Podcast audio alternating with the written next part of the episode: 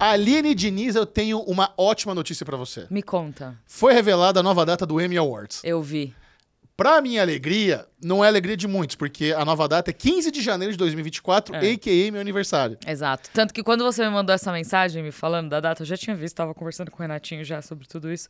E aí eu te mandei uma mensagem falando, meus pêsames, Michelito. Não, eu, eu gosto. Eu Porque o M sempre foi no meu aniversário. Sim. Sempre. não- sempre. A gente já fez premiação no meu aniversário também, é Sim. tranquilo. O problema é que 15 de janeiro é meu aniversário da minha noiva Lu. É. Ela também faz 15 de janeiro. Então minha noiva Lu não fica muito feliz em ter que dividir o aniversário com o M. Mas eu não me importo. Eu Mas gosto. eu gostei da nova data. Eu gostei da nova data por alguns motivos, Por tá? quê? Eu gosto porque eu acho que hum, a data original do M, ela, o MC em setembro, é um reflexo do- da antiga indústria, né? Onde a gente. A temporada de televisão é, começava em, em setembro e terminava em maio. É a fall season. Exatamente. Então a gente tinha ali, teoricamente, o início das novas grandes séries acontecia ali em setembro e ia até setembro do ano seguinte, mas terminava em maio, tinha, enfim, as escolhas, etc. Exato. E aí fazia sentido acontecer dessa maneira, porque teoricamente o ano terminava ali Isso. em setembro. Então você premiava o que tinha sido exibido ao longo do ano todo anterior. Hoje em dia, essa essas datas não fazem mais sentido, porque não existe mais uma temporada. As séries saem assim, ó. As séries Até, saem. até tem a fall season da TV aberta, americana, mas é que hoje em dia não, as séries... mas ela não é mais tão importante Isso, a assim. a relevância diminuiu bastante. Exato, é porque antigamente É. as séries mais conhecidas, de novo, assim, tendo os Estados Unidos como o principal polo de produção audiovisual global,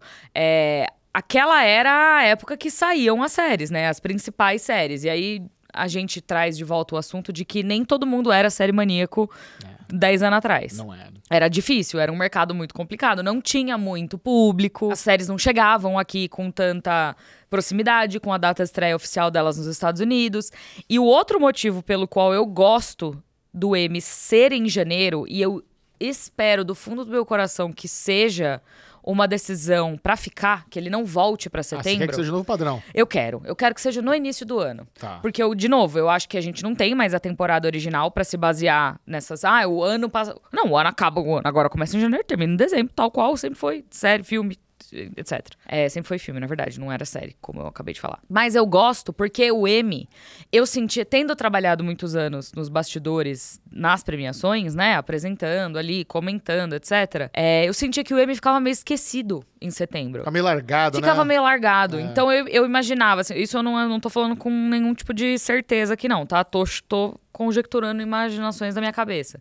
Eu imaginava que os, os, anunci, os anunciantes, quando eles compravam o pacote de anúncios da temporada de premiações, ninguém lembrava da existência do M. Hum. O M ficava meio tipo, ah, tá lá no fim do ano. Tá. Tudo, todas as premiações, bom, a grande maioria delas acontece ali da na primeira metade do ano, É, até junho, sim, né? Sim. E nunca passava disso. E aí eu, eu sinto que isso vai ser bom pro M. Porque ele vai ficar junto, vai ser a- ele vai ser parte da temporada de premiações, Não, entendeu? Ele, ele vai estar colado. Aí nós temos uma É. questão interessante, porque é o seguinte: a TNT e a HBO Max já confirmaram que eles vão exibir o Sim. no dia 15 de janeiro. Só que no dia 14 de janeiro, um dia antes, tem o Critics' Choice Awards, É. que também é uma premiação que sempre esteve ali no leque de premiações de cinema e TV da TNT e HBO Max. Sim. Que por enquanto eles não falaram nada, a gente não sabe se eles vão transmitir. Não. Mas se eles transmitirem, imagina, vai ser pela primeira vez na história, Back to back. back to back, vai ter premiação domingo e segunda. É. Interessante. Inusitado, inusitado. Interessante. É, assim, levando em consideração o escopo da importância dessas premiações, o Critics está um pouco abaixo do M, porque teoricamente as quatro grandes que existem são o Emmy, o Grammy, o Oscar e o Tony, que é TV, música, filme e Teatro. peças de teatro. É, Todas essas outras são, entre aspas, complementares. Principalmente o Critics, eu sinto que é o que ele tem menos impacto nas premiações gerais. Tipo, não necessariamente. Porque fala-se muito sobre o termômetro do Oscar, né? O, o que, que vai ser indicado ao Oscar, o que você pode ver pra saber o que potencialmente pode ganhar o Oscar. E o Critics, ele é um prêmio é, da crítica dos Estados Unidos, dos jornalistas, do pessoal que assiste e critica, escreve sobre, premiando as produções. E teoricamente, ninguém dali vota nas premiações, nas, nas Big Four, né? Nas grandonas Sim. ali. Porque quem vota nas premiações grandes são os sindicatos. São os atores, os roteiristas, os diretores, os produtores, os sonoplastas, etc. O SEG acaba tendo mais importância. O SEG acaba sendo um termômetro melhor, inclusive do que o Globo de Ouro. Porque o Globo de Ouro também é votado pela imprensa. Aliás, Globo de Ouro tá com dificuldade. Tava lendo um artigo que nenhum canal quer exibir o Globo de Ouro. Eles tentaram negociar com um monte de canal TV aberta americana, streaming, é, a Roku, né? Mas você viu, mas você viu quer. que eles dissolveram a Hollywood Foreign Press Association, Sim, né? Que é a- o grupo de pessoas que votavam ali no, no Golden Globe, que promoviam as festas e tudo mais, era constituído por jornalistas estrangeiros em Hollywood. Então não tinha americanos, só tinha jornalistas de outros países. E desde que rolou toda a treta, eles desfizeram a associação deles. Não existe mais. Agora quem manda são os jornalistas americanos. Ah, é? O grupo que comprou o Globo de Ouro é dono do Ah, da Variety, do Variety. Hollywood É Reporter, verdade, é do verdade. Deadline. Então, mas nesse sentido eu já não entendo por que, que nenhuma emissora quer passar o Globo de Ouro. É, eu acho que... É, também não entendo. Será que é porque o nome tá manchado? Pode ser, Fico curiosa. também. Mas Porque é será isso, assim- que foi a morte do Globo de Ouro? Eu só acho que é assim, era, era muito engraçado, porque todo mundo falava, nossa, vamos assistir o Globo de Ouro para ver o termômetro do Oscar. E isso sempre me deixou muito puta. Porque não tinha nada a ver. Nada a ver. Nada a ver. P- Podia acontecer, talvez, quem sabe, de uma série ganhar lá e ganhar o Emmy depois. Podia acontecer.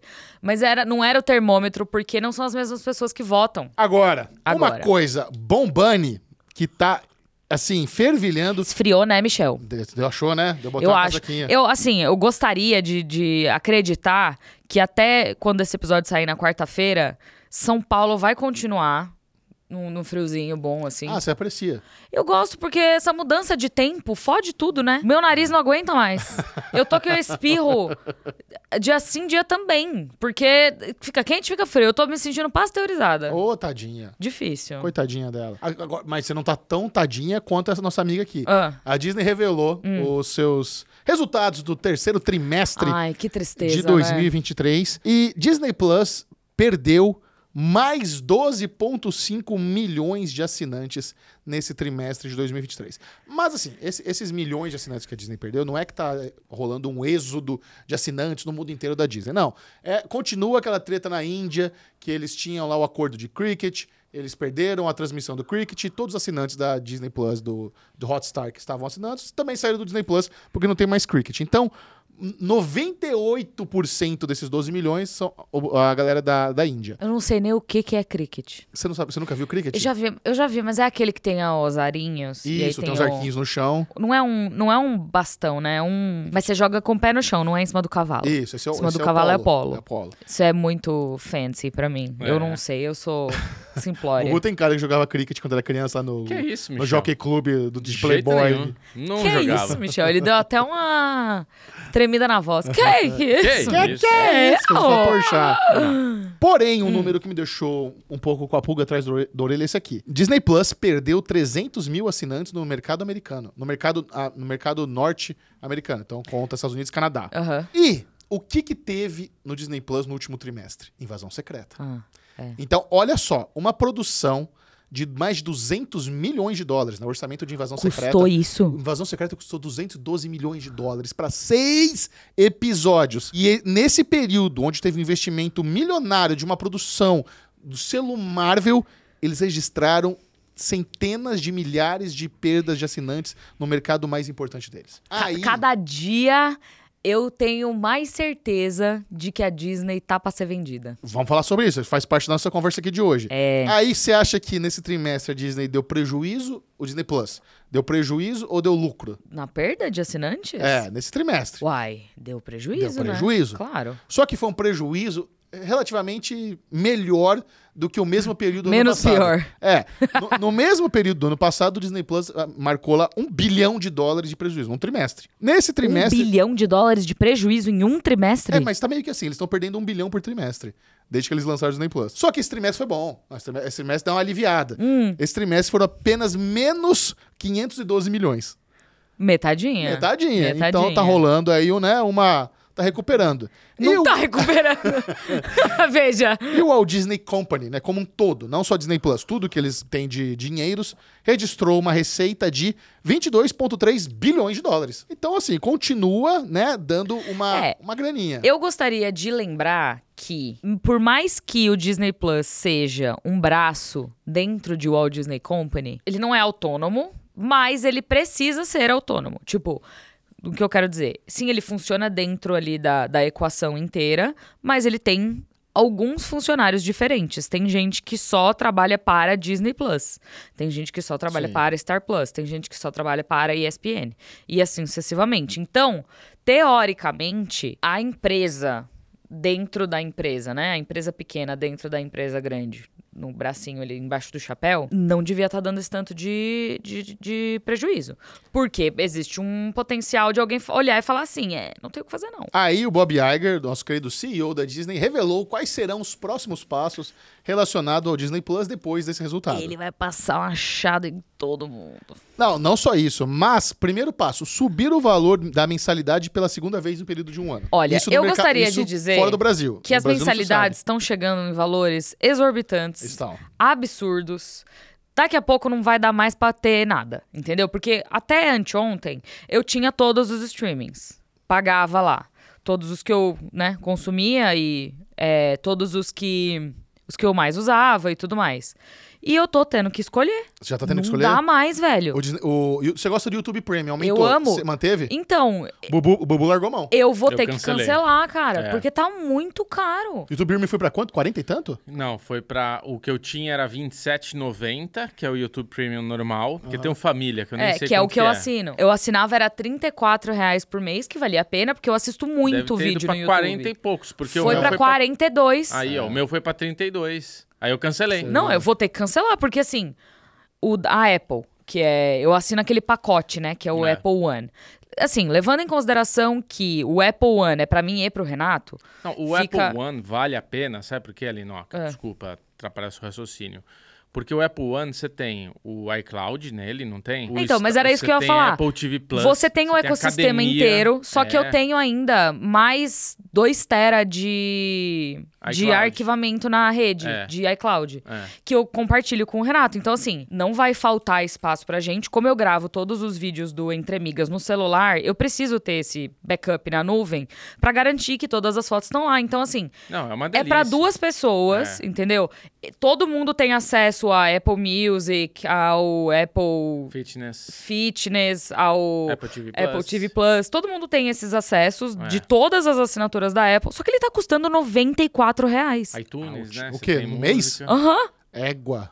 Pra duas pessoas. Mesmo então tá assim. dando 45, Puta que- 47 Mas, ó, reais por tá pessoa. fa- é, que não é o família do YouTube, né? Nossa. Mas o YouTube, ele oferece o YouTube sem anúncio e o YouTube Music, Então, mas né? aí tá virando. É, é aí que tá pra mim o problema. Essas assinaturas estão começando a se canibalizar uma a outra. Porque, Sim. por exemplo, se eu tenho Sp- Spotify, É. eu pago, sei lá, 34 reais por mês, que eu já acho caro, que é por família também. É. São cinco pessoas na minha família. 34 reais aí. 42 reais no YouTube Premium. 94 reais na, no Apple One. Ah, 500 Véi. É. E eu não tô colocando, não coloquei Netflix, não coloquei Globoplay, não coloquei Prime Video, não coloquei Disney, não coloquei Star Plus, não coloquei HBO Max, não, Você sabe? assina o nível 6 do Mercado Livre? Não. Então pronto, vamos assinar o nível 6, Então. sabe por quê? Aí você já tem Disney e Star Plus grátis. Então, Disney Plus eu tenho grátis por causa da- de ser jornalista. Então esse eu já não pago. Você- inclusive, que é o que o Michel usa Você o meu. é chique. E eu uso o código Plus do de Michel de jornalista. Star Plus de jornalista. Tá. Então, assim, esses dois eu já não pago. Mas, e, e HBO também não, porque eu também tenho acesso de jornalista. É. Mas eu pago Netflix, eu pago YouTube Premium, eu pago Spotify, eu pago Apple One, Globoplay. Globoplay, que eu pago pros meus sogros, é, Prime Video e tá faltando um. Mubi. Não, não pago.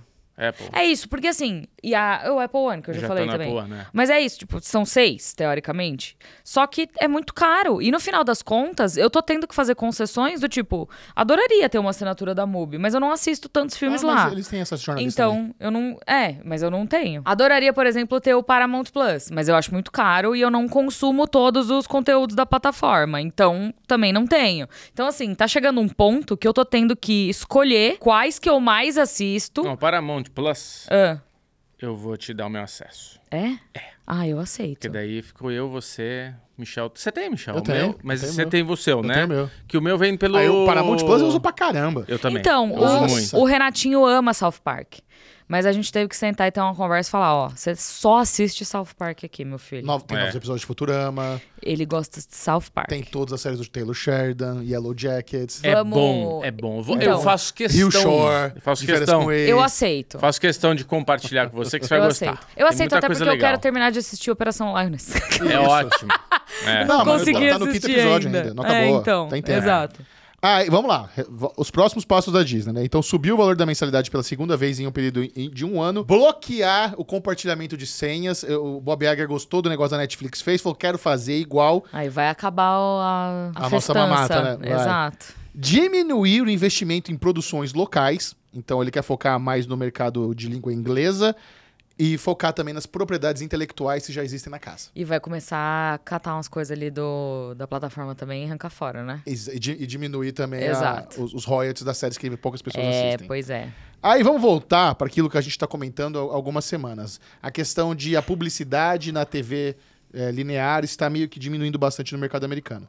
Nesses resultados da Disney, eles registraram uma queda na receita dos canais lineares, canais de TV ABC, Freeform, de 23%. Quase um quarto da receita foi pro saco de um trimestre para o outro. Que foi aquilo que a gente tinha conversado também nos programas atrás aí, né? Aí, Hum. eu andei lendo aí umas, umas análises de mercado e ao que parece a venda, a gente falou, ah, o Bob Iger tá interessado em se desfazer de todas as operações de TV, vender os canais de TV aberta, canal fechado, focar em streaming, focar em parque, em filme. Essa estratégia de vender a- os canais de TV aberta não só tem a ver com ter menos publicidade no mercado, mas também faz sentido caso eles realmente estejam querendo vender para a Apple, porque a Apple não tem interesse em trabalhar com TV convencional e fica uns 8 bilhões mais barato para a Apple se eles quiserem comprar a Disney. Exatamente. Então, esse- essa conversa de Apple comprar a Disney, ela está muito aquecida, já faz muito tempo, meses que a gente fala sobre isso, mas agora com essa venda dos canais de TV linear da Disney,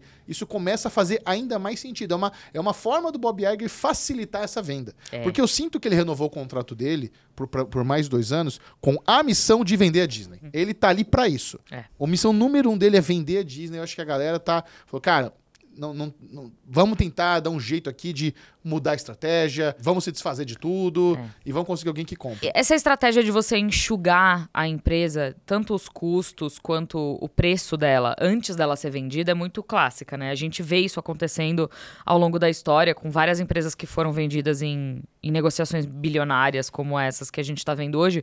Mas também tem a questão de que o órgão é, governamental que regula essas fusões pode olhar para uma venda como essa, que inclua canais de TV, e falar Monopólio. não, porque configura monopólio.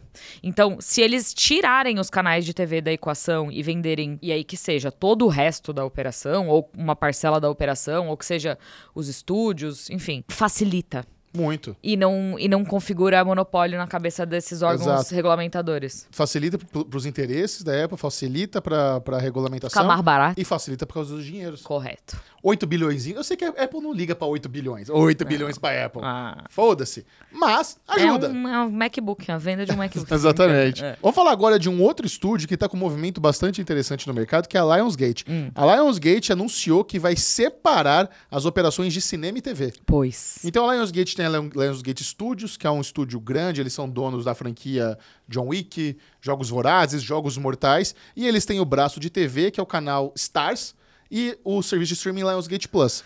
E agora eles vão Que dividir, era o Stars Play. que era o Stars Play. O nosso famigerado, a dificuldade que a gente tinha, que é o trava-língua da turma. Sim. E o que acontece? O, o Lionsgate Pictures, estúdio de, de, eh, filmes, tá fazendo dinheiro.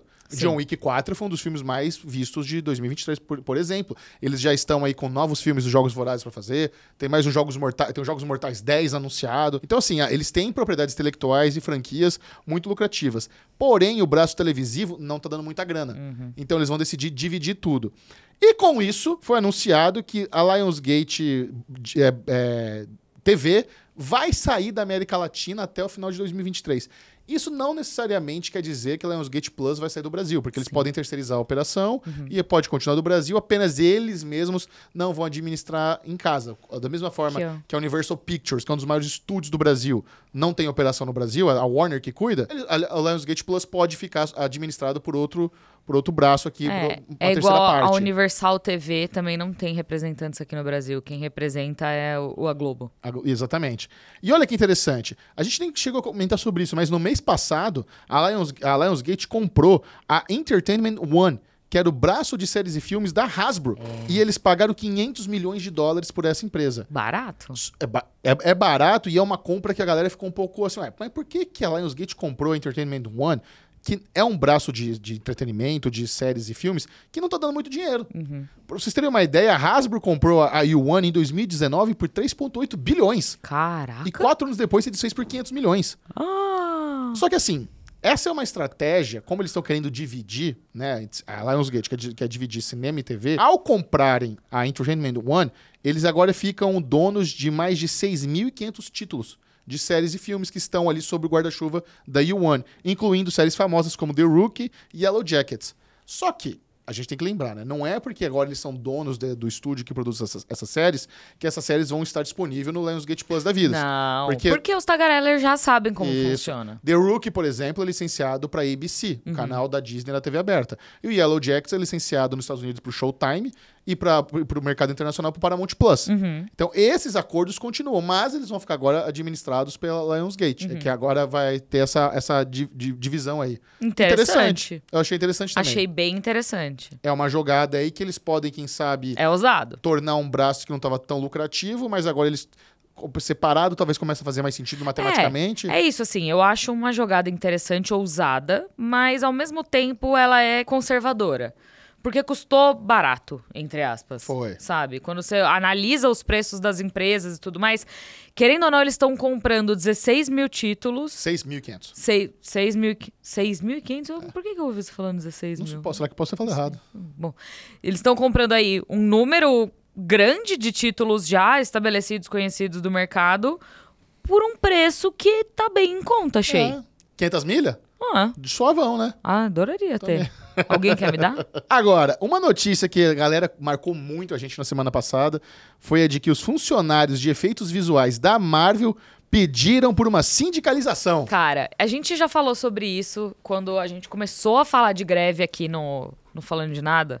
A gente tava falando sobre o rolê da sindicalização e como, ao mesmo tempo que ela é muito bem vista em algumas situações lá nos Estados Unidos, ela também é absurdamente negada a outras pessoas. E a gente vê muito isso nas séries de TV, né? Que tem o episódio lá, de, eu vou repetir, já falei isso aqui antes, mas tem aquele episódio de The Office que o pessoal quer se sindicalizar e aí a, a Jen tem que chegar a falar: se vocês forem sindicalizar, a gente vai ter que demitir todo mundo, porque a gente não quer sindicalização e tudo mais. Então é muito doido ver como eles estão. Os americanos estão entendendo que a sindicalização é pro bem deles. É o grande rolê do não é para você, não é para o seu chefe, é para você, sabe? E eu acho que precisa mesmo, honestamente, assim. Sem dúvida. Falta Não, isso. se- ah, até anotei aqui, quando foi, né? Em julho desse ano, a Marvel foi acusada de oferecer um ambiente de trabalho insalubre para a equipe de efeitos visuais. A denúncia veio à tona quando os- os- nós, né, notamos, os espectadores, a queda de qualidade no CGI das séries e filmes da- do MCU. Então a galera tava olhando She-Hulk, Homem-Formiga, Doutor Estranho e falou: Eita, preula. Vocês estão com os efeitos aí?" visuais pior que 10 anos atrás? Tá acontecendo. Aí, aí a galera que trabalha na indústria falou: Meu, a gente não dorme, ganha mal, a gente tá com uns deadline absurdo. É que Eles querem foi- é- refação pra ontem. Foi até aquilo que você falou, né? Que eles não estão fazendo mais um- uma empresa faz o filme todo. É, não, Ou todo- recebe todas as partes. lotes, são né? lotes, Lotes de cenas. leiloados. É. é. É horrível, assim. E, não, e realmente não dá pra funcionar. Principalmente quando você tá falando sobre um trabalho artístico como é, efeitos visuais. Por mais que não seja Não, eu ia falar, por mais que não seja criação, é criação. Você tá desenvolvendo algo do É zero. arte, sim, é. É arte. Sim, então dúvida. você ter o prazo de, sei lá, dois dias pra produzir todo um cenário que, por mais que ele exista já, o modelo dele exista, a ideia dele já existe, você tem que reproduzir aquilo. Dá um trabalho desgraçado. Aí eu peguei uma aspas do brother que tá organizando esse, esse sindicato. O nome dele é Mark Patch. Por quase meio século, trabalhadores na indústria de efeitos visuais foram barrados de proteções e benefícios garantidos a seus colegas de trabalho desde o começo da indústria cinematográfica. Esse é um primeiro passo histórico, mostrando que os trabalhadores dos efeitos visuais estão dispostos a se unir para reivindicar respeito pelo nosso trabalho. Se der certo, se eles conseguirem sindicalizar É, o mais interessante é que a sindicalização depende da classe inteira aceitar esse processo. Porque se só tiver uma parte que quiser se sindicalizar e a outra não, os dois lados estão fodidos. Ah, sim. Tá? Não, mas e se eles conseguirem montar esse sindicato, por exemplo, nos próximos dias, eles já vão aderir à greve dos, dos atores e dos roteiristas. Sensacional. Então, pa- mas, mas sim, já tá parado. É que assim, já tá parado. Sim. De qualquer jeito eles não estariam trabalhando, mas é mais uma pressão ali nos estúdios. Exato. E é, aí, uma, é uma pressão diferente, né? Uma pressão para um outro lado que Sim. ninguém tava. Ninguém tava vendo foi, isso agora. É uma, é uma bala curva que chegou aí pra É, eles. não, o foco deles não era esse agora, e agora eles vão ter que lidar com mais uma questão. Cara, aí, aí eu vou- agora falando sobre a greve, né? Eu vi um, o Seth Rogen dando uma entrevista sobre a greve. Ele falou uma coisa que a gente já sabe, mas é é interessante ver um, um ator. Que o Seth Rogen, hoje em dia, ele é mais produtor e diretor do que ator, né? Sim. Ele tem uma, ele, ele, Até ele- porque ele tá focado na lojinha de cerâmica dele, né? Sim. Não, mas o tanto que ele produz séries e filmes. Se bem que ele acabou de fazer uma série da Apple também, o Amor, o Amor Platônico lá, mas ele produz muita coisa lá. é, o Tartarugas Ninja é produzido por Também, ele. Isso. Tem uma questão aí que a gente, a gente pouco fala, né? O- os estúdios de Hollywood, os streamings, eles têm lá uma aliança que representa os interesses deles para negociar com o sindicato dos atores de Hollywood. Só que essa aliança dos estúdios e dos, e dos streamings, ela é uma aliança esquisita. Porque o- os interesses de um serviço de streaming como a Netflix não são os mesmos de um estúdio legado como a Universal Pictures. Correto. Eles não têm o mesmo modelo de negócio, eles não ganham dinheiro da mesma forma, e acima de tudo, todos os estúdios, todos os streams que estão nessa aliança, eles se odeiam porque eles são competidores, eles são rivais. Quando a greve acabar, os atores voltam a trabalhar e são colegas de trabalho, os roteiristas voltam a trabalhar e são colegas. Quando a greve acabar, os estúdios voltam a uma guerra, a, um- a uma competição bilionária É claro. por uma indústria que imprime dinheiro. É uma Até um corrida. atrás. É uma corrida, é isso, assim. É por isso que existe o box office, é por isso que toda semana a gente fala que o filme X ficou por cima, o filme B ficou por baixo, o filme Y ficou em terceiro lugar, sei lá, porque você quer estar no topo toda semana, você quer ser o primeiro colocado toda semana. Isso quer dizer que a sua propriedade dá mais dinheiro, a sua propriedade vai continuar te dando mais dinheiro, que é o caso do que tá acontecendo agora com Barbie, que Barbie, gente, o lucro que Barbie gerou globalmente não, não se aplica só à bilheteria do filme, mas se aplica a absolutamente todos os licenciados e os não licenciados que surfaram nessa onda. Puxa vida. Foi- Muita grana. Um absurdo, assim. Então, pensa que o filme tá em primeiro lugar, segundo, terceiro, quarto, quinto lugar no box office, não necessariamente significa que ele é o maior filme porque ele fez mais dinheiro, mas sim o impacto que ele tem na população e que vai acabar gerando mais dinheiro por fora, entendeu? Então é, é muito doido pensar nisso, porque a ideia dos estúdios, por que, que eles são competidores? Porque é isso, você tem que dizer que o seu produto é o melhor do que o de todo mundo. Aí aí é um problema, né? Porque assim, se a aliança de estúdios e streamings não estão de acordo nos interesses deles, como é que eles vão negociar com, com- com os atores e com os roteiristas? Porque ele- eles não estão não, estão batendo ali. São interesses que meio que divergem. Então, o que eu acho É uma doido... negociação muito que não, não tem como funcionar. Eu te mandei até um link essa semana falando que o Adam Driver e a Penelope Cruz são os dois únicos atores autorizados a fazer press Isso. durante a greve Sim. dos roteiristas. Não li a matéria, não entendi o porquê, mas eu fiquei pensando muito nisso, porque assim, a gente viu que o, o estúdio A24 é, aceitou os termos das greves e eles vão poder continuar produzindo filmes. A aliança, ela funciona exatamente para você poder organizar esse tipo de questão, que é, não funciona desse jeito, quero fazer desse jeito. Se os interesses dentro da própria linha- aliança não estão alinhados, Essa aliança vai quebrar. essa aliança vai quebrar. Essa aliança vai quebrar. Eu quero a bolão de É qual isso. estúdio vai quebrar a aliança primeiro. A Netflix. Eu aposto na Sony. Por quê? Sony não tem streaming. Falou, meu, essa putaria de vocês, eu quero voltar a fazer filme. Eu acho que é a Netflix. Porque, querendo ou não, a Netflix, com. é, Mas acho que a greve beneficia a Netflix mais todo mundo. Por quê? Porque eles, porque eles têm muita coisa global que não depende do- dos americanos. Então, mas os coreanos já estão levantando a mão e falando Mas, assim, cara, galera. Olha só, a Netflix, uma coisa que o Bob Iger falou, né? Não, não queremos mais fazer produções locais. Não quer mais ter uma série na Espanha, na, na, na- na Coreia. Eles têm. O maior sucesso deles é coreano, que é o Round Six. Eles têm La Casa de Papel na Espanha, eles têm Lupin na quer um, França. mas todo mundo quer um pedaço desse bolo, Michel. Então, mas a Netflix, ela tá bem posicionada globalmente. Mas eu acho que quem. Quando você fala sobre esse tipo de greve, os estúdios querem resolver isso o mais rápido possível. Porque o que dá dinheiro de verdade, e a gente já falou isso um milhão de vezes Cineminha. aqui, é cinema. É bilheteria. O que rende dinheiro de verdade pro estúdio é bilheteria. Licenciamento, por mais que dê dinheiro, é, é grana secundária. O que dá dinheiro é cinema. Se os estúdios os estúdios classicões, os Big Five, Six, sei lá, mais quantos que tem agora, não se alinharem e peitarem a Netflix, porque querendo ou não, a Sony tá se fudendo nessa também. Sim. Então, só que a HBO também não tá ganhando dinheiro. Dinheiro de verdade, porque ela é da, da, da Warner- Warner. Warner entendeu? A, o Prime Video também não tá ganhando dinheiro. Porque eles não podem lançar os filmes deles no cinema. Ah, eles têm.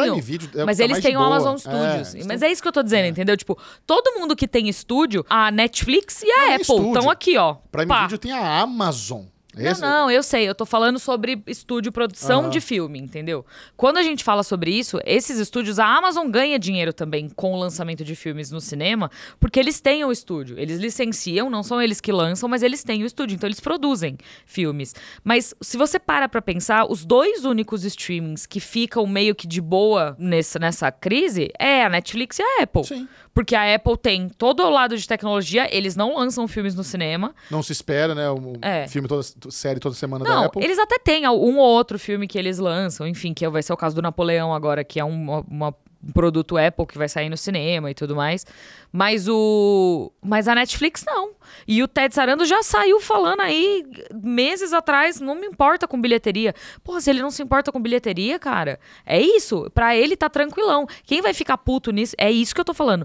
Os estúdios vão começar a brigar com a Netflix. Cara, eu, eu quero. Eu, eu deve ter alguma, alguma questão aí que é um, é um malefício muito ruim você romper com a aliança.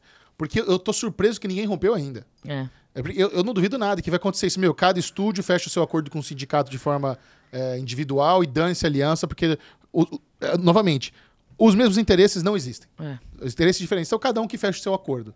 Vamos ver. Eu tô, eu tô louco pra ver essa aliança rompida. Eu quero Então, muito será ver. que a Netflix tá na aliança? Acho que tá. Tá, né? tá, É. lógico que tá. Tá sim. Estranho isso tudo, estranho. Agora pensando É em detalhes, é muito estranho. Bom, agora um assunto esquisito, Ah. mas ao mesmo tempo engraçado, que também circulou bastante, a galera nos marcou. Gal Gadot meteu o louco. Gal, Gado, Gal eu te amo muito. Aí o que acontece é o seguinte, Gal Gadot deu umas entrevistas e falou o seguinte, galera, olha só, troquei ideia com o James Gunn, com o Peter Safran, vai rolar Mulher Maravilha Eu tô 3. pronta aqui, ó. Vai rolar Mulher Maravilha 3, já, me, já falaram comigo, nós vamos desenvolver junto, eu tô muito feliz. E a gente até comentou, caralho, que estranho. Que Tô estranho, pronta. Mulher Maravilha 3. Eu fiquei empolgado, a Aline ficou super descrente. Eu disse. Eis que Eu surge... precisava trazer, eu disse. Porque o Michel falou isso e eu reassisti o programa. Eu fiz essa cara, Pedrinho, põe aí. Eu não acreditei em nenhum momento. Essa história me pareceu Cara. estranha desde o primeiro momento. E aí eu li essa matéria, eu mandei pro Michel, eu falei, véi. Sabe o que é o mais louco? O quê? Eu acho que o, a- o estúdio vazou, essa, negar essa afirmação da Gal Gadot, porque assim, no mesmo horário, no, meio, no mesmo dia, tanto o Variety como o Collider, exclusivo. Nem, nada foi prometido pra Gal Gadot, ninguém tá falando Mulher Maravilha 3, ninguém prometeu nada pra ela, não sei da onde veio isso. E agora, meu? O que, que aconteceu? Cara, eu não sei o que tá que acontecendo. Gal Gadotzinha eu tô fez? sentindo que os, os astros da DC, do Zack Snyder, tá todo mundo doidinho, velho. Doidinho, doidinho. Porque é, é a- é a segunda vez que isso acontece já. Não, e O agora... Henry Cavill já tinha dado umas declarações Aham. dessa um tempinho atrás, Sim. e aí o Warner falou. Não, mas foi "Ah, culpa ah." do, do, do The Rock. Mas é isso, entendeu? Os caras que foram contratados lá atrás, que iam ser a nova Liga da Justiça, tá todo mundo dando declaração. O Zachary Levi é outro que tá doido aí. Tá dando um monte umas de. Um Não- monte de groselha. Não, o Zachary Levi falou: não apoiem filme merda. O dono do Shazam 2 veio falar isso. Mano, é Pelo muito. de. Você vai ver nas declarações. Eu não sei o que aconteceu. Será que eles beberam a mesma água do Zack Snyder? não é eu, possível, fiquei, eu velho. fiquei pensando, será que a Gal Gadot fez isso como uma forma de estratégia pra ganhar mídia? Porque o filme dela na Netflix saiu esse final de semana. Talvez. O Agent Stone, ela, e ela meio que vira pauta e com isso o filme dela acaba entrando ali. Eu acho que Porque pode é muito ter sido. esquisito, cara. Eu acho que pode ter sido um daqueles casos que perguntaram uma coisa pra ela. Talvez ela não entendeu muito bem a pergunta e respondeu falando: Não, é claro, a gente já falou sobre isso. Puta que pariu. Só que é isso, tipo, você não fala, sabe? Eu tô tentando arranjar uma desculpa porque não faz sentido, velho. Não. Não, faz que sentido. baguncinha interessante, viu? É. Então é isso, tá negado. Não vai haver Mulher Maravilha 3. A não ser que daqui a pouco volte. Ah, vai ter. Eu disse, eu disse, não faz Crocância sentido nenhum. Falei, ela pode ser a prima, ela pode ser a tia, ela pode ser a irmã, mas ela voltar, não volta, velho. James Gunn quer deixar isso no passado. Quer mesmo. Graças a Deus. Outra, ah, outra afirmação também que eu não gostei, que eu É. achei muito esquisita. Eu não sei se é diretor ou diretora das Marvels. Quem, é um homem ou uma mulher que dirige as Marvels? É o dire- não sei. por É que uma mulher, eu acho. Acho é uma mulher. É. Falou o seguinte: olha, essa afirmação, cara, me dá uma raiva. Porque diretor de filme da Marvel que fala isso É. não conhece a porra da Marvel. Pessoa falou o seguinte: o diferencial de as Marvels é que vai ser leve e bobo. Ô, ô, meu, meu querido, você assistiu Três Guardiões da Galáxia? Você assistiu Homem-Formiga? Que porra de afirmação é essa que tudo? Você assistiu Thor, Amor e Trovão? É bobo e leve tá- desde sempre, cara. Que putaria de. Esse vai ser o diferencial das Marvels? O que já tá fazendo feito há uma década? Você assistiu qualquer Homem de Ferro? Eu qualquer Vingadores? sinto- Caralho, Eu cara. sinto que aconteceu alguma coisa no meio do caminho da Disney aí. e eles perderam o controle, velho. Mano, me deu uma. Quem que é que dirige? Nia da Costa. Nia? É. Nia. É uma mulher. Uma mulher. Uma mulher. Ô, tia, assiste Marvel. É tudo leve e bobo. O que tá acontecendo? Eu tô bem curiosa pra ver as Marvels, porque eu gostei muito da Kamala Khan. Como é o nome da menina? Iman Valeni. Iman Valani. Ela é maravilhosa. Ela é maravilhosa. Ela é mara- Olha a treta. Defenderei como uma filha para Cara, todo sempre. Se você estrada falar mal dela, eu vou tretar. Não, não, não se fala mal dela. ela é Não maravilhosa. se fala mal dela. Agora vamos falar mal da estratégia. Pra você assistir as Marvels, você precisa ter assistido WandaVision, Miss Marvel Invasão Secreta. WandaVision? Aham, a, a Mônica Rambeau veio de, Wanda, de ah, é WandaVision. verdade. Ninguém viu Miss Marvel e Invasão Secreta. Olha, eu, a Ninguém minha viu. expectativa do fundo do meu coração, Zé Boné, me ouve aqui, ó. Vem cá, cara. Vem cá. Listen to me. Presta atenção. Pay attention. O negócio é o seguinte. Here's the thing. Fala, fala com ele, não. vou Dá- falar. Manda a letra, manda Vou, resenha vou pro Zé falar. Boné. Ô, Zé Boné, veja bem. Você já aprendeu com o seu erro de, de Doutor Estranho, né? Me fala. vai. Me, fala que sim. Fala que você aprendeu. Fala que você aprendeu. Que ninguém tá vendo a série de Nem- TV. Não aprendeu. que tem um punhado só de gente. Eu tô aqui, a gente tá lá, é as migas, a gente faz live da porra toda desde o dia 1, velho. A gente tá lá. E tem um punhado de gente, de miga, que assiste as lives e fala. Só tô vendo porque vocês estão fazendo live. Porque as nossas lives são ótimas, tá? Fica é aí. verdade. Fica aí o recado. As nossas lives são muito engraçadas. A gente perde, perde a mão. Eu mal posso esperar pra vocês juntas no estúdio, vocês juntas. Vem aí. Eba! Vem Que- aí. que- como é que é, Aline? A gente. Com- Comenta mais sobre isso. Não, a gente perde a mão. A gente perde a mão. Por mais que eu goste desse rolê, a gente já aprendeu a fazer as lives, mesmo quando a gente não gostou da série, a gente faz graça, divertido, né? é. Fica divertido, Sim. porque não tem necessidade de destruir o bagulho. É, então é isso. A gente tá vendo série já tem dois anos, desde, o, desde que o canal, o canal começou com, com live de WandaVision. Zé Boné, para de achar que tá todo mundo vendo. Para, cara. Coloca. Você quer, quer fazer? Você quer dar um. Faz que nem fazia é, The Good Fight com. é, com menção a personagens de The Good Wife, ou acontecimentos de The Good Wife, que você explica, mas você não explica tudo. Então fica assim, ó. Você dá o contexto pra quem não viu nada antes. Você não sabe quem é Elsbeth. É, exato. Ela apareceu. Exatamente. Mas ali você mas já sabe, ela, você entende. Mas você entende a vibe Isso. dela. Se você já viu antes, se você Bem- já viu The Good Wife, Aquece o coração. aquece o coração. Se você nunca viu, tá tudo bem também. Exato. Você precisa ter essa estratégia, meu filho, porque se- ah, pelo amor de Deus, É desesperador, cara. é desesperador. É desesperador. É. Dá vontade de passar a mão no telefone e ligar pra ele e falar assim: "Você é burro?" Não, fim de semana eu tava lá na. Tava Dia dos Pais, tudo. A gente foi ver Guardiões 3. Ah. E a galera queria entender por que, que o Star-Lord tava triste. Até eu explicar que a Gamora morreu, mas não morreu, mas não sei o que lá, eu falei, puta, não dá, velho. Ah, Assiste peraí, aí, se é você tem nóis. pessoas na sua vida que não assistiram Ultimato, aí é problema deles. Não, eu aí sei, eles tão- eles estão errados. mas é essa história dos Né? filmes, da série, de não Mas sei é o isso. quê. é- é, o, a Marvel. O civil, ele não entende. Não, e a Marvel, ela virou um esquema de pirâmide tão grande É. que você precisa ver tanta coisa pra Exato. entender um único filme, que é isso, tipo, você para pra pensar, os filmes da Marvel estão saindo desde 2008, não é? O primeiro Homem de Ferro é Acho de que é isso. 2008. Vai fazer daqui a cinco anos, vai fazer 20 anos. Não, e o pior é assim, até... Cara, pensa que tem criança, o Fossen, que é uma amiga, uma amiga, nasceu em 2005. Ele não viu todos os filmes, todas as séries da Marvel.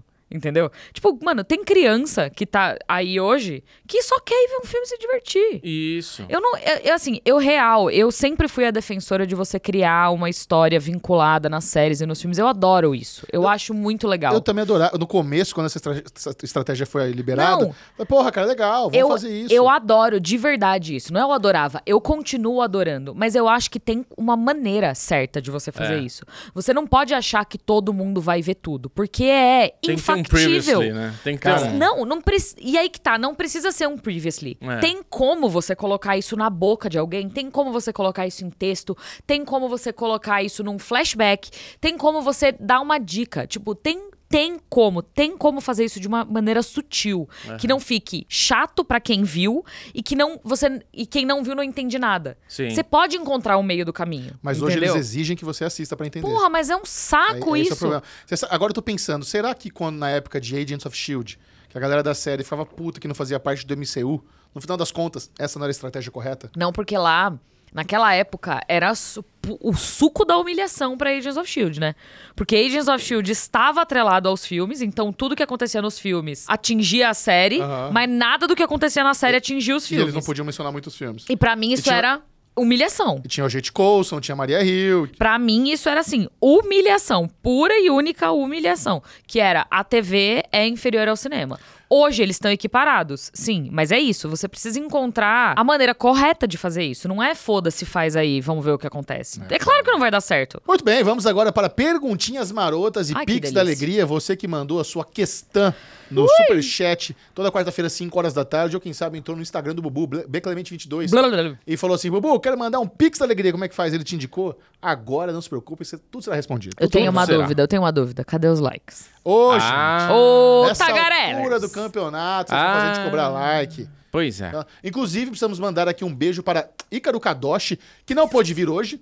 Vamos reagendar com o Ícaro Vamos. Kadoshi, mas não se preocupe, está tudo certo. Um Só- beijo, só- meu só amor. não rolou de ele vir hoje. A gente te ama a gente horrores. te ama, Ícaro Kadoshi, tá bom? Mal Mas posso ele vem aí, tá tudo bem, aí. tá? Tá tudo bem. Vamos começar então com o superchat que foi devagar a semana passada. Ei, Tivemos apenas um, um superchat. Não acredito. Ó, superchat tá liberado. Mande agora a sua questão pra gente aqui no super. Aqui, ó. Manda, manda, manda, manda. Manda, manda, manda, manda, manda, manda. Like, like, like, like, like, like, like, like. Éder Gomes. Um beijo, Éder! Oi, lindos. Depois do valor absurdo gasto no flop que foi Secret Invasion, a série do Demolidor do The Plus, Disney Plus, se mantém ou sequer, se- é, sequer sai do papel com 18 episódios? Ó, tá sendo produzida. Ela Tá. pausou agora por causa da, da greve, mas ela já estava sendo produzida já. Eu, a- honestamente, do fundo do meu coração, eu real acho que o Zé Boné podia tomar esse tempo que o povo tá em greve pra repensar a estratégia dele. Podia. Porque tem 500 séries anunciadas, tem 500 filmes anunciados, tá tudo aí meio pendente. Os filmes deixaram o gancho pra torto e a direito. Ele precisa analisar de novo. Verdade. Então é isso, assim. Nessa altura do campeonato, eu não ponho minha mão no fogo por mais nada, nem por Demolidor. Eu acho que, eu real acho que tudo pode acontecer.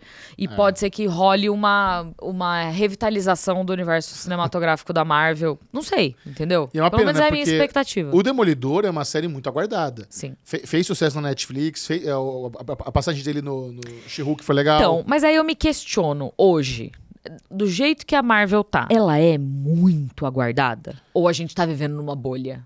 É, Entendeu? pensado, pode ser, Entendeu? pode ser. É isso, assim, eu acho que ele precisa analisar friamente os dados, os valores, é, o engajamento, pegar, tipo assim, redes sociais, quantas pessoas estão falando disso, qual é o impacto que isso teve, dinheiro, como que as pessoas, sabe, críticas do público e do especializada.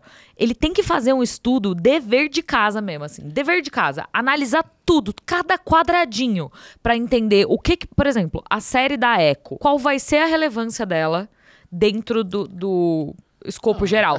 E tá tudo bem você fazer série que não tem relevância, tá? Porque tem aquela série do Modok lá, que tá no Star Plus, que tem um monte de gente que fala bem dela, não tem nada a ver com nada, é uma animação Sim, sim. que é super divertida. Tá tudo bem você fazer. Mas daí faz que nem o James Gunn e cria um universo paralelo, um universo, sabe, secundário.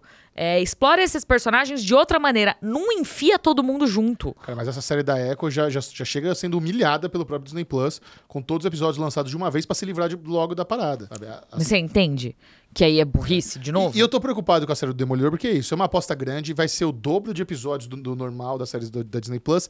E já tem o cara lá do. O triplo, né? O triplo, né? É, Já tem o 26 cara, o cara que faz os dublês, tá falando, ó, o negócio é o seguinte, não esperem o mesmo nível de ação da, da, da Netflix. Aí, tá vendo? O. Demolidor do Disney Plus vai ser uma água com açúcar. Fala, porra, irmão, você não podia Já desanimar era mais. É, já era água com açúcar. Mas é isso que eu Não, tô o falando, quê? entendeu? Não, a luta era legal, mas a historinha já é Não, né, puta mas- Não, era era pesado. hora, era, Era boa. massa. É. Mas é isso que eu tô dizendo, entendeu? Eu acho que ele podia aproveitar esse tempo pra fazer uma baita de uma lição de casa e entender. Concordo. Tá, eu tô indo pro caminho certo? Claramente não, mas. Põe a mão na o que, que eu posso fazer? Põe a mão do Exato! boné. Exato, Zé Boné. É, tá bom.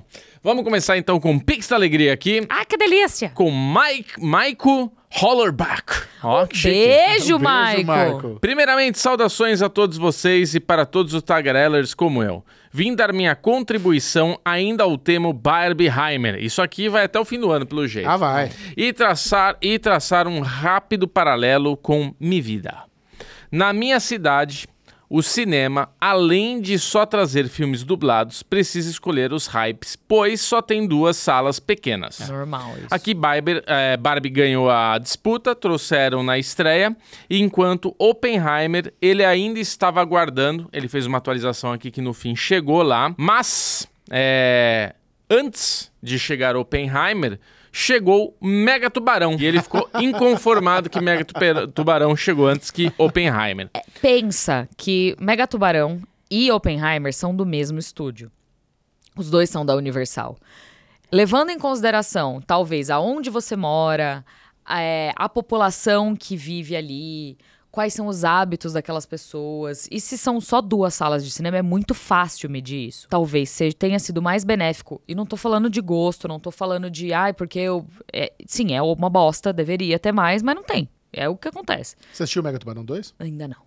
A Paty já viu. Tem, ah, e aí? Galhofa, né? Galhofa. Galhofão. Galhofa. Tem vídeo lá no, no Entre Amigas que é bem legal. Ela foi numa pré-estreia na água. Era um cine dive-in. Ah, eu vi isso. Eu Essa aí vi. achei genial. Mas é isso, entendeu? Eles ah, levam tudo isso em consideração e eles falam: vale mais a pena levar primeiro esse que vai fazer mais dinheiro nesse lugar específico do que esse outro. É incrível como o Mega Tubarão 2 fez dinheiro pra caramba na China, velho. Porque tem um ator chinês. Não, mas esse filme viaja muito bem internacionalmente. Não, mas eles, eles fizeram de, De propósito. propósito. Tem um ator, um dos maiores atores de ação chinês é, da China, conhecidíssimo lá, tá no filme. Uh, é o. Wagner Moura chinês, é isso. Deles, né? No caso. Ah, Wagner Moura pode ser Pô, considerado imagina um ator de Wagner ação. Moura no Mega Tubarão, você nem ia querer ver? Não, mas ele pode ser considerado Ele um dando ator... a bica na napa ele do pode ser tubarão. considerado um ator de ação. Pô, Tropa de o Elite, Wagner meu. Moura. O maior do que Brasil. isso, ele fez Sei. aquele Elysium Ação. lá com o Matt Damon também, que ele era... É, tem um monte. Ele não para por aqui, por enquanto só posso contribuir de um lado e eu estava muito empolgado para Barbie, mas lançou no, meu- no aniversário de dois anos da minha pequena Sofia.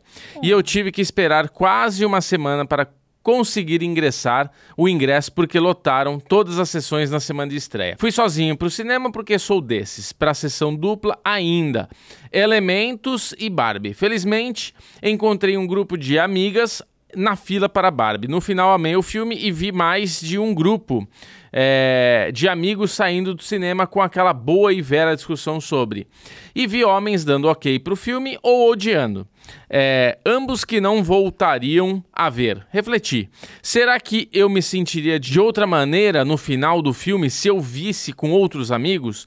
Não ia deixar de amar o filme com certeza, mas a troca no final seria outra, Ah, como sem dúvida. exemplo da experiência no Michel com a sua noiva Lu. Eu sou homem cis hétero, criado num ambiente só com mulheres, mãe, duas irmãs mais velhas, já fui casado na prática por dois anos, hoje tenho dois sobrinhos, uma filha. É, menina, sempre foi, sempre fui muito explícito por mim, esse mundo é, que por mais feminino que seja o ambiente ao meu redor, me colocavam no comando de casa. Felizmente isso me educou muito bem e só me fez idolatrar mais as mulheres da minha vida. Oppenheimer, aí ele fala que estreou lá e deu tudo certo. É legal, o testemunho bem legal, Legal, dele. gostei também. E esse negócio da perspectiva, com certeza. Isso faz toda a diferença. Sim. E sua experiência, se você tivesse com os, com os brothers, o papo ia ser É. outro. Eu acho muito doido isso, porque a gente assiste muito filme em cabine, né? Eu, pelo menos, vejo. E, e é muito doido, porque quando a gente sai da cabine, eu- isso não é, não é pedido pelo estúdio, não é nada, mas eu, eu sinto que é meio que um, uma concordância geral entre os jornalistas que estão saindo da cabine. Ninguém fala muito nada, não esboça nenhuma Isso acontece quando o filme é ruim. expressão. Não, não, em- sempre. Sempre? Sempre. Isso acontece muito. Muito. É muito doido isso. Eu fiquei pensando nisso, sabe? É muito normal você sair da cabine, meio que não falar com ninguém e só sair e ir embora, assim. Não, não falar nada. Porque eu, eu acho que é isso, assim. Filme, por mais que seja muito legal você ter uma experiência coletiva, é muito bacana você também ter uma experiência individual. Porque foi até uma das coisas que eu fiquei puta esses dias lá no meu Twitter, que estavam reclamando que eu tinha falado que Gran Turismo, que eu tinha gostado, que era que eu acha- achava bom. E aí começaram a sair as críticas do, do Rotten Tomatoes e o filme tava com acho que 55% ou 60%. Puta, Babu Jabodio. Que não é. Não. Não, que não é ruim, mas assim. É, é muito doido isso. E foi aí que eu pistolei, que eu falei, cara, é muito doido que as pessoas ainda não viram o filme e tá todo mundo usando esse número que tá ali pra dizer, ai, que filme bosta. Véi, você não viu? Como que você tá falando sobre isso? Sendo Não, que você não assistiu. E mais, você eu, eu entrei lá depois pra ler, eu nem cliquei nas críticas, tá? Eu entrei só naquele negócio que aparece assim, três linhas de cada crítica. As críticas eram sobre o filme ser assim, ah, ele é muito de marca. Ele passa muito pano pra Gran Turismo Academy. Mano, o nome do filme é Gran Turismo! É um filme da Sony, que é o estúdio que é do filme e da porra Porra, do jogo. você esperava o quê? né? Ah, é um filme muito de marca. Caralho! Você queria o novo Barbie no filme de É. corrida? Não, sabe?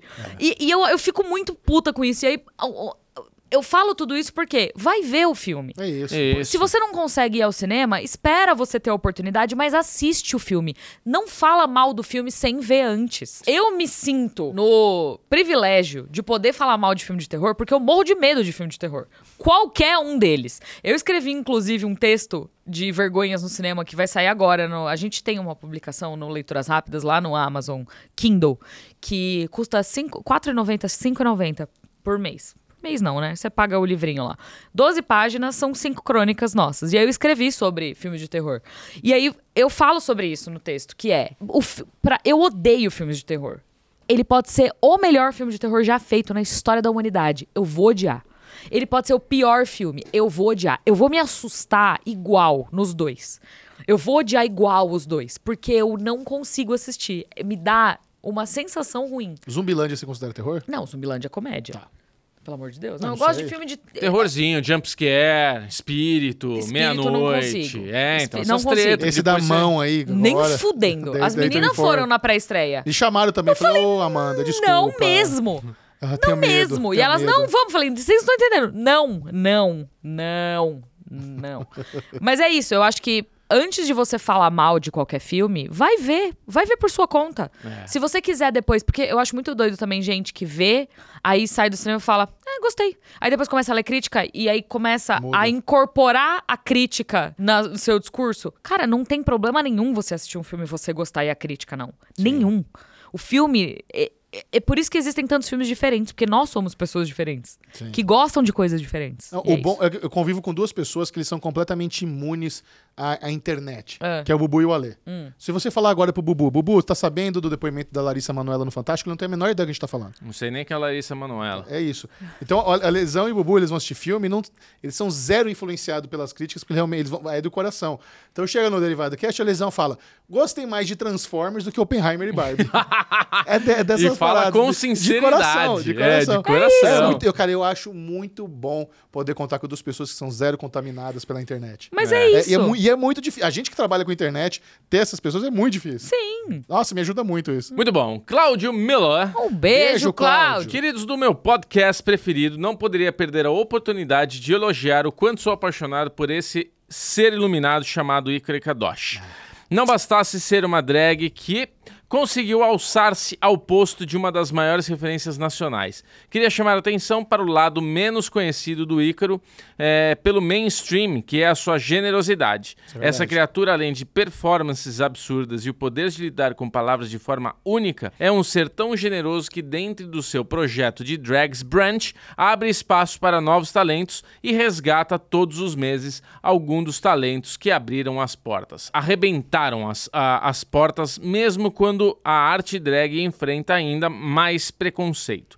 Por esse respeito a todos que vieram antes, é o porquê de eu admirar tanto esse artista. O dia que Ícaro quiser gravar um audiobook de salmões, salmos, é, eu comprarei. Um beijo enorme para todos. Ah, e pro Ícaro, um peixe no próximo encontro. Que demais, cara. Amei. O Ícaro Kadoshi, não só ele é muito generoso, como ele é uma das Você sabe o pessoas que que é um peixe? mais amorosas que eu já conheço. Não? Um peixe? Não. 100 reais. Ah, ah ok. Garopinha. É o peixe. o Ícaro é uma pessoa muito amorosa. Ele, tran- Ele é. sim, transborda de amor, de carinho. A generosidade é uma característica muito comum dele, realmente, que pessoa iluminada. Ele é maravilhoso e eu ouso dizer que a gente precisa guardar esse comentário pra ler de novo quando ele estiver aqui. Por favor. Mas, ô, Cláudio, eu vou fazer o seguinte: eu vou pegar o seu texto e eu vou copiar e eu vou mandar pra ele no WhatsApp, pra mandar pra ele já. Luiz Buzi Blumen. Olha Beijo, aí. Luizinho. Beijo, Luizinho. Bom dia, Bubu. Só passando para deixar o meu biscoito, gostaria muito de agradecer imensamente os votos de parabéns. Fiquei extremamente feliz. Foi uma grande honra receber os parabéns de vocês. Apenas uma pergunta.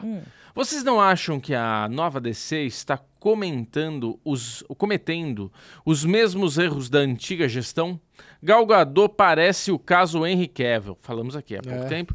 Espero que ela continue nesse novo eh, universo ou universo alternativo. Abraço, Bubu. Parabéns pelas corridas. Obrigado. Que fase está o Bubu? Como diria o Neto, abraço, Pedrinho, Michelito e novo sommelier da ZL. E um beijo para a Linoca. Ê, Luizinho. Ê, Luizinho. É, não, assim, eu acho que não dá pra dizer ainda que eles estão cometendo os mesmos erros da antiga gestão, Gente, porque não saiu nenhum é, filme ainda. vai, resultado. Mas é que essa história da Gal Gadot, ela foi muito complicada. Mas eu acho que essa história da Gal Gadot, ela foi complicada por causa dela. Eu não acho que tenha muito a ver com, com o James Gunn e Safran, não. Eu acho que ela que azedou o pé do frango aí sozinha, se atrapalhou, Deu com a língua nos dentes. falou umas coisas que não tava, sei lá, é muito estranho. Vamos ver. Eu, eu, eu boto fé. Eu boto fé no- na- nessa nova fase do James Gunn pra descer. Priscila Melo. velho. Beijo, Beijo, Pri. Pri. Oi pra todo mundo. Oi. Eu aqui Olá. de novo. Como estamos nessa semana pós-Dia dos Pais? Muito bem. Espero que todos muito bem e felizes. Vou direto ao ponto desta vez, Bora. para não virar textão e o Bubu não ficar sad. Eu fico sad mesmo. É, o Bubu que sad vocês, é, o que vocês pensam sobre o movimento dos artistas visuais que atendem a Marvel se sindicalizarem? Falamos mais Caraca. cedo. Mano, as pessoas estão. Estão em, tão em dia com a pauta. Tão. aqui, né? Sintonia master. É. Quais efeitos ou consequências essa sindicalização pode acarretar para o futuro próximo e para o futuro mais longo, caso ela aconteça mesmo? Falamos também, né? Estamos. Tá, tá bonito, tá respondido já. E em relação à greve dos atores, por que a gente só ouve falar sobre atores que trabalhavam em filmes, séries, etc? Os atores de teatro e desse tipo de obras não estão paralisados também? Vocês podiam explicar como isso funciona? Michel, você precisa parar urgentemente com os Série Maníacos. É sério. A minha lista de espera de série está com mais 70 títulos por sua causa. Adoro ouvir isso. O meu companheiro Léo ama muito vocês e a gente deu uma desentendidazinha no fim de semana aí. Me dê uma força aí, mandando um beijo pra ele, pra eu ficar bem na fita. O nome dele é Léo. Um beijo, Léo. Ô, Léo, Faça que suas isso? maratonas de final de semana Aí, ó. é, Vamos meter os títulos eu em acho comum que em nome da Pri, vocês tinham que fazer uma pausa de seis meses de séries. de, no Série Maníacos. É. Pra ela poder ficar em dia. e aí Ainda depois hoje, um vídeo sobre a nova vida de Toby, minissérie do Star Plus, que Boa, vai estar concorrendo ao Emmy. Massa. Gostei da- do vídeo, não vi a série. Pelo vídeo eu quero ver também. É? É. Massa. Então, olha, é uma boa pergunta, porque... Como é O que- sindicato dos, dos, dos atores de teatro é outro. Exato. O de Hollywood é esse. Por isso que a gente tá falando dos atores de séries e de filmes. né? Até porque os residuals funcionam de maneiras diferentes. Os caras de Exato. teatro não ganham residual se eles não estão trabalhando, né? Então vamos agora para Débora Fontes. Um, Um beijo, beijo. Débora. Oi, Aline e Michel. Oi. Passando pra dizer que adoro vocês e todo o universo do Derivado Cast e migas. Uhul! Ouço e falo tanto de vocês que acabei trazendo meu irmão para o fã-clube Amo! e como ontem, dia 15, foi aniversário dele, gostaria que vocês mandassem um abraço pra ele. Tenho certeza que ele vai morrer de vergonha, mas vai amar. O nome dele é Leonardo Fontes. Mais um. Parabéns pra você. Você vai passar vergonha, vai passar direito, Leonardo. Querida, Muitas Leozinho bonitão, tá fazendo aniversário. É o Leonardo Fontes. Parabéns, Uh! Leonardo. beijo, faz Leozinho. anos. Pronto. É isso, tá? Eduardo Santana. Olá, pessoal. beijo. Olá, Edu. Edu. Sou Tagarelli recente. Meu primeiro contato com Flan de Nada foi por indicação da minha amiga Ana Ruth. Aê, Amo. vamos. Eu gosto. Olha, duas já. Indiquem pros Gosto. amigos. É isso. A qual peço que mande um beijo. Um beijo, Beijo, Ana Ruth. Ruth. Beijo. Gostaria de saber a opinião de vocês sobre o cancelamento de séries, no caso da Netflix. Acreditam que seja gerado um estigma ruim ao adotarem a medida de cancelar produções que não atinjam as performances de audiência desejada? Por vezes, a série não tem a chance de contato com o público, que a conheceria meses depois do lançamento. Não seria Exatamente. mais vantajoso investir em projetos já com a intenção de perdurarem para que o público aposte neles sem medo do que, do que ela ser cancelada? É isso, pessoal. Já virei fã de carteirinha de vocês, Michelito. O Star Plus é de- definitivamente um streaming incrível. Yes. É nele que minha série favorita, o White Collar, fica a, ah, fica a recomendação e toda nação tagareller. Tim DeKay, que faz um dos protagonistas na série, faz também um dos senadores que questionam Strauss em Oppenheimer, um grande ator. Isso mesmo. Cara, Star Plus é uma delícia, né? Podemos falar aqui muito bem. Que mais que ele perguntou aqui antes? Ele fala sobre as- os cancelamentos da Netflix. Edu, você tem que pensar o seguinte: quando qualquer estúdio faz um investimento numa série, é um investimento muito grande inicialmente, que só vai ser revertido em dinheiro dali um ano, mais ou menos. Porque até eles gravarem tudo, até rolar a pré-produção, até rolar a montagem, até rolar a divulgação e tudo mais, dá um ano ali, mais ou menos. Pra mais, às É. vezes. Se, de qualquer maneira, precisa existir uma aposta inicial pra ver o que, que o público vai achar. Não tem como isso ser burlado.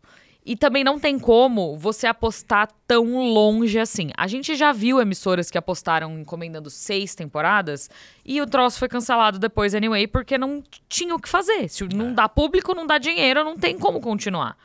É, eu entendo a sua ideia, mas ao mesmo tempo, é, para mim, é, você usou o exemplo da Netflix, e aí vem a grande questão que a gente fala aqui toda semana, que é a Netflix peca hoje em dia por não lançar os episódios de maneira semanal. Porque ia alongar muito mais a conversa de cada série deles. Sim. E esse, esse rolê da série ficar perdida no catálogo deles é exatamente porque eles lançam tudo de uma vez. Então pensa, não é você.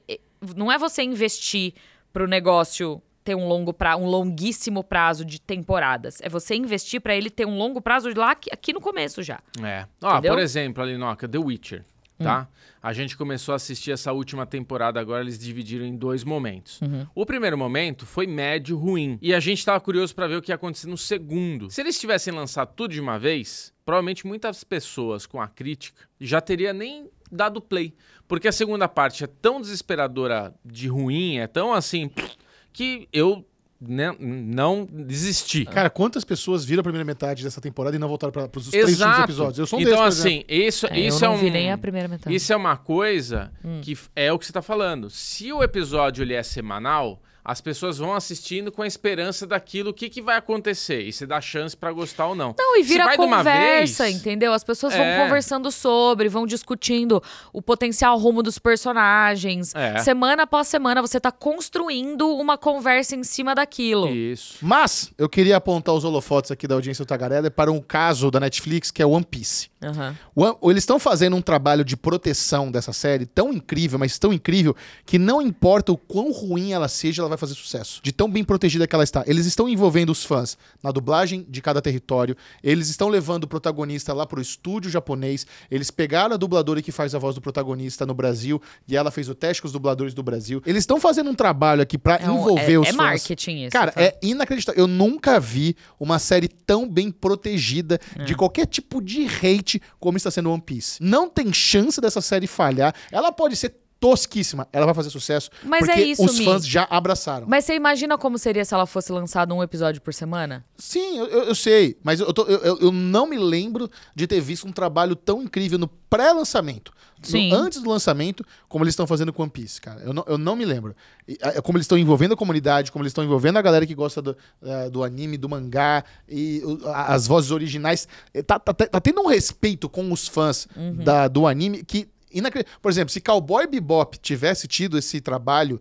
Esse, Mas essa Cowboy proteção, Bebop tinha uma base de fãs tão grande quanto caramba, essa de One Piece. É que eu acho que o One Piece é um bagulho. Não, One Piece é, é meio fenômeno, é, surreal. maior. Mas Cowboy Bebop tinha, sim. E não teve isso. Então, quando a série pingou e é ruim, fala, foda-se, já, já renegamos. É. One Piece, ela pode ser ruim, vai ser muito difícil os fãs re- rejeitarem ela, porque eles já estão envolvidos muito antes dela sair, meses antes dela sair. Sim. Brilhante. Eu É. tô muito curioso pra ver o quão grandioso vai ser o One Piece na Netflix, cara. É. Agora, se flopar, fudeu.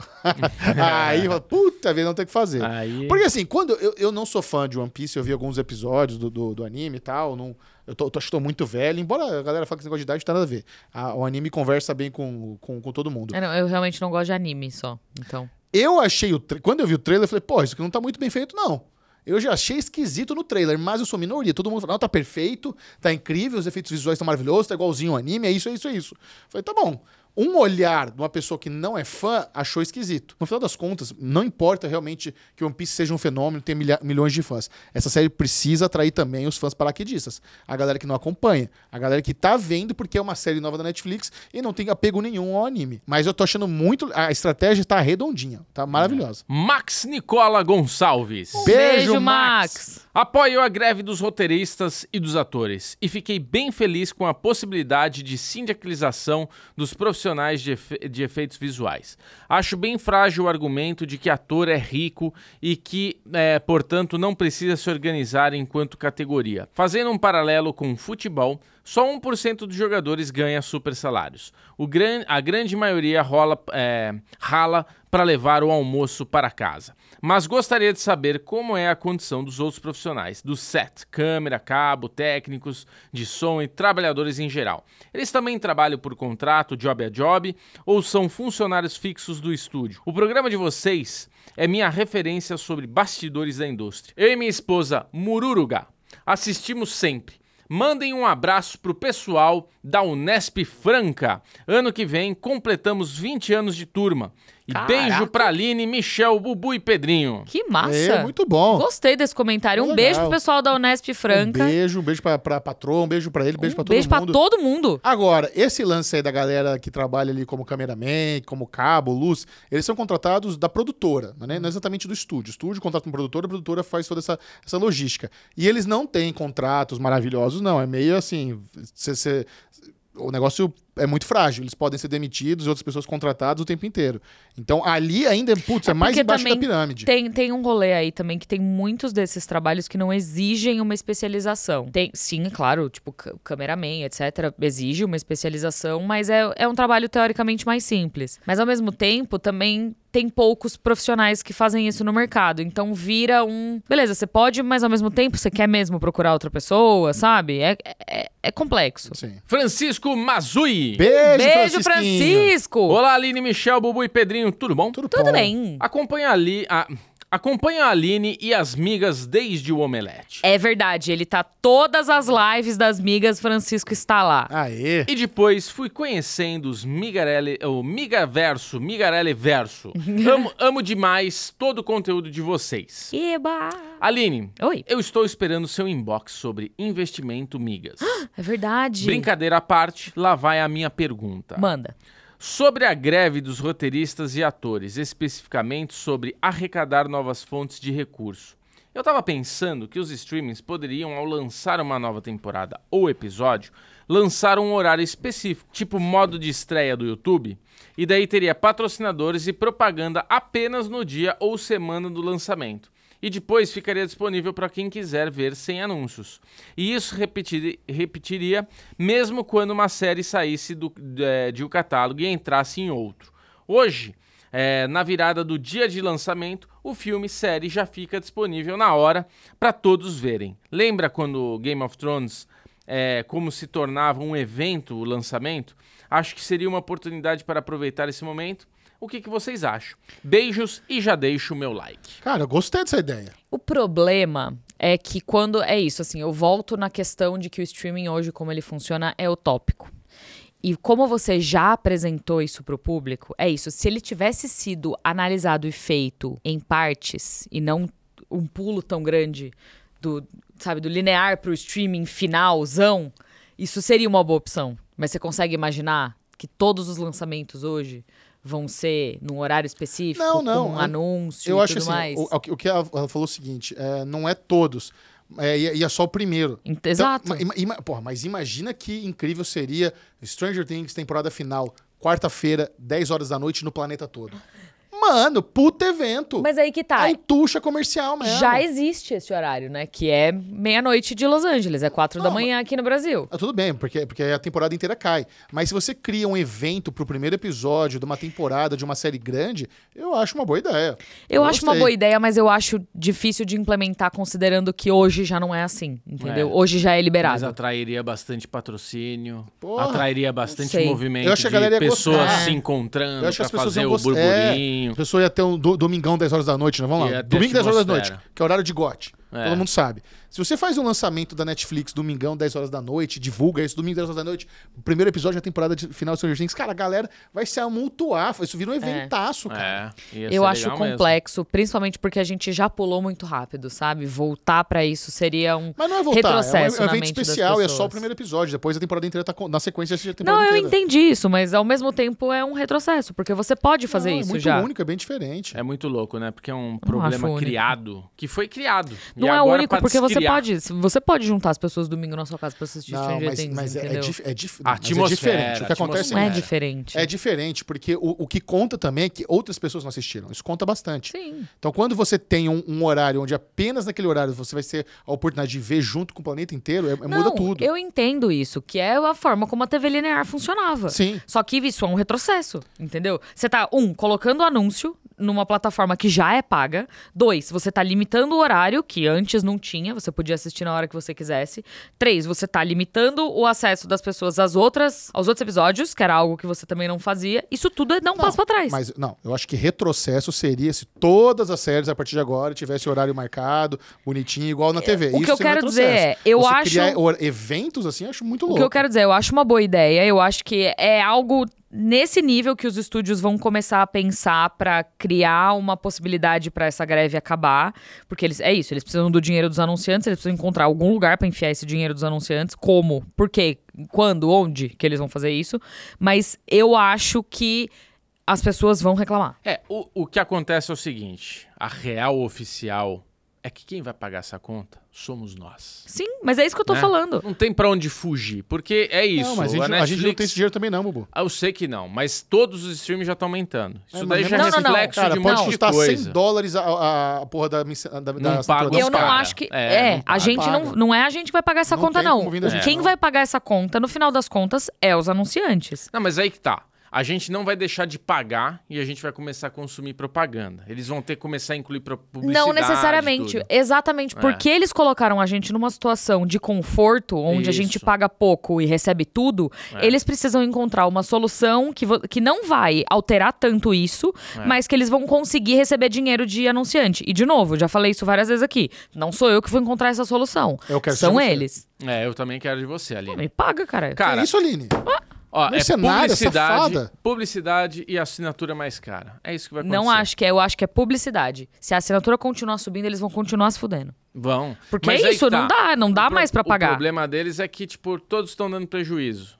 Não tem onde tirar, entendeu? Então é publicidade e assinatura. É publicidade, É. ponto. A assinatura não dá mais pra continuar subindo. É, também acho que não dá. Já estamos senão- cancelando. Mas é isso que eu tô dizendo. já tô na fila do cancelamento das coisas aí. Bobo, a gente tá falando a mesma Tamo, coisa. é, tamo concordando. É dureza. Dói. Próxima pergunta, Babuzinho. Acabou. Ô, você não É. tinha falado, a gente, tava, a gente não Ah, tava o- no clima de última Fra- pergunta. Francisco Mazui, ele encerra o Falando de Aí Nada sim. desta semana. Maravilhoso. Temos, um beijo, então. miga. Um beijo, Francisco. Beijo, gente. Temos? Temos, estou muito empolgado que hoje tem pré-estreia das migas de Gran Turismo. Verdade. Vai Vamos ser lá, massa. Vai, vai a firma toda, vai a Lu, vai o Bubu, vai a Lesão, vai a firma inteira lá Vai prestigiar Pedrinho, as migas. é. Vai Verdade, Pedrinho vai de última hora, mas Vai vai ser também. massa, Vai. ser massa. Vai ser bem legal. Semana que vem a gente conta como é que foi a pré-estreia das migas. Vai que deu pau no cinema, vai que faltou luz. Vai, vai. Para de gorar minha pré. Não, eu tô criando expectativa. No Shopping Dourado não faz isso. Daí acontece na, no IMAX do Kinoplex, cara. É campeão, viu? Você que acha? Eu fui em três ou quatro sessões do Eldorado que deu pau Jura? recentemente. Meu, no, I- no IMAX lá do Kinoplex é uma atrás da outra, viu? É. Se preparem. Será que deu tudo certo? Será que deu tudo errado? Semana que vem contaremos. Ou na quinta-feira do Derivado Cast, Para que a de gente já vai contar. gorar o minha Eu pré. não tô gorando, eu, eu, eu, Inferno. eu tô só criando expectativa. Não, vai dar Vai dar super certo. certo. E eu tô ansioso ali, Noca, porque você falou que o filme é bom. Beijo! Beijo, tchau.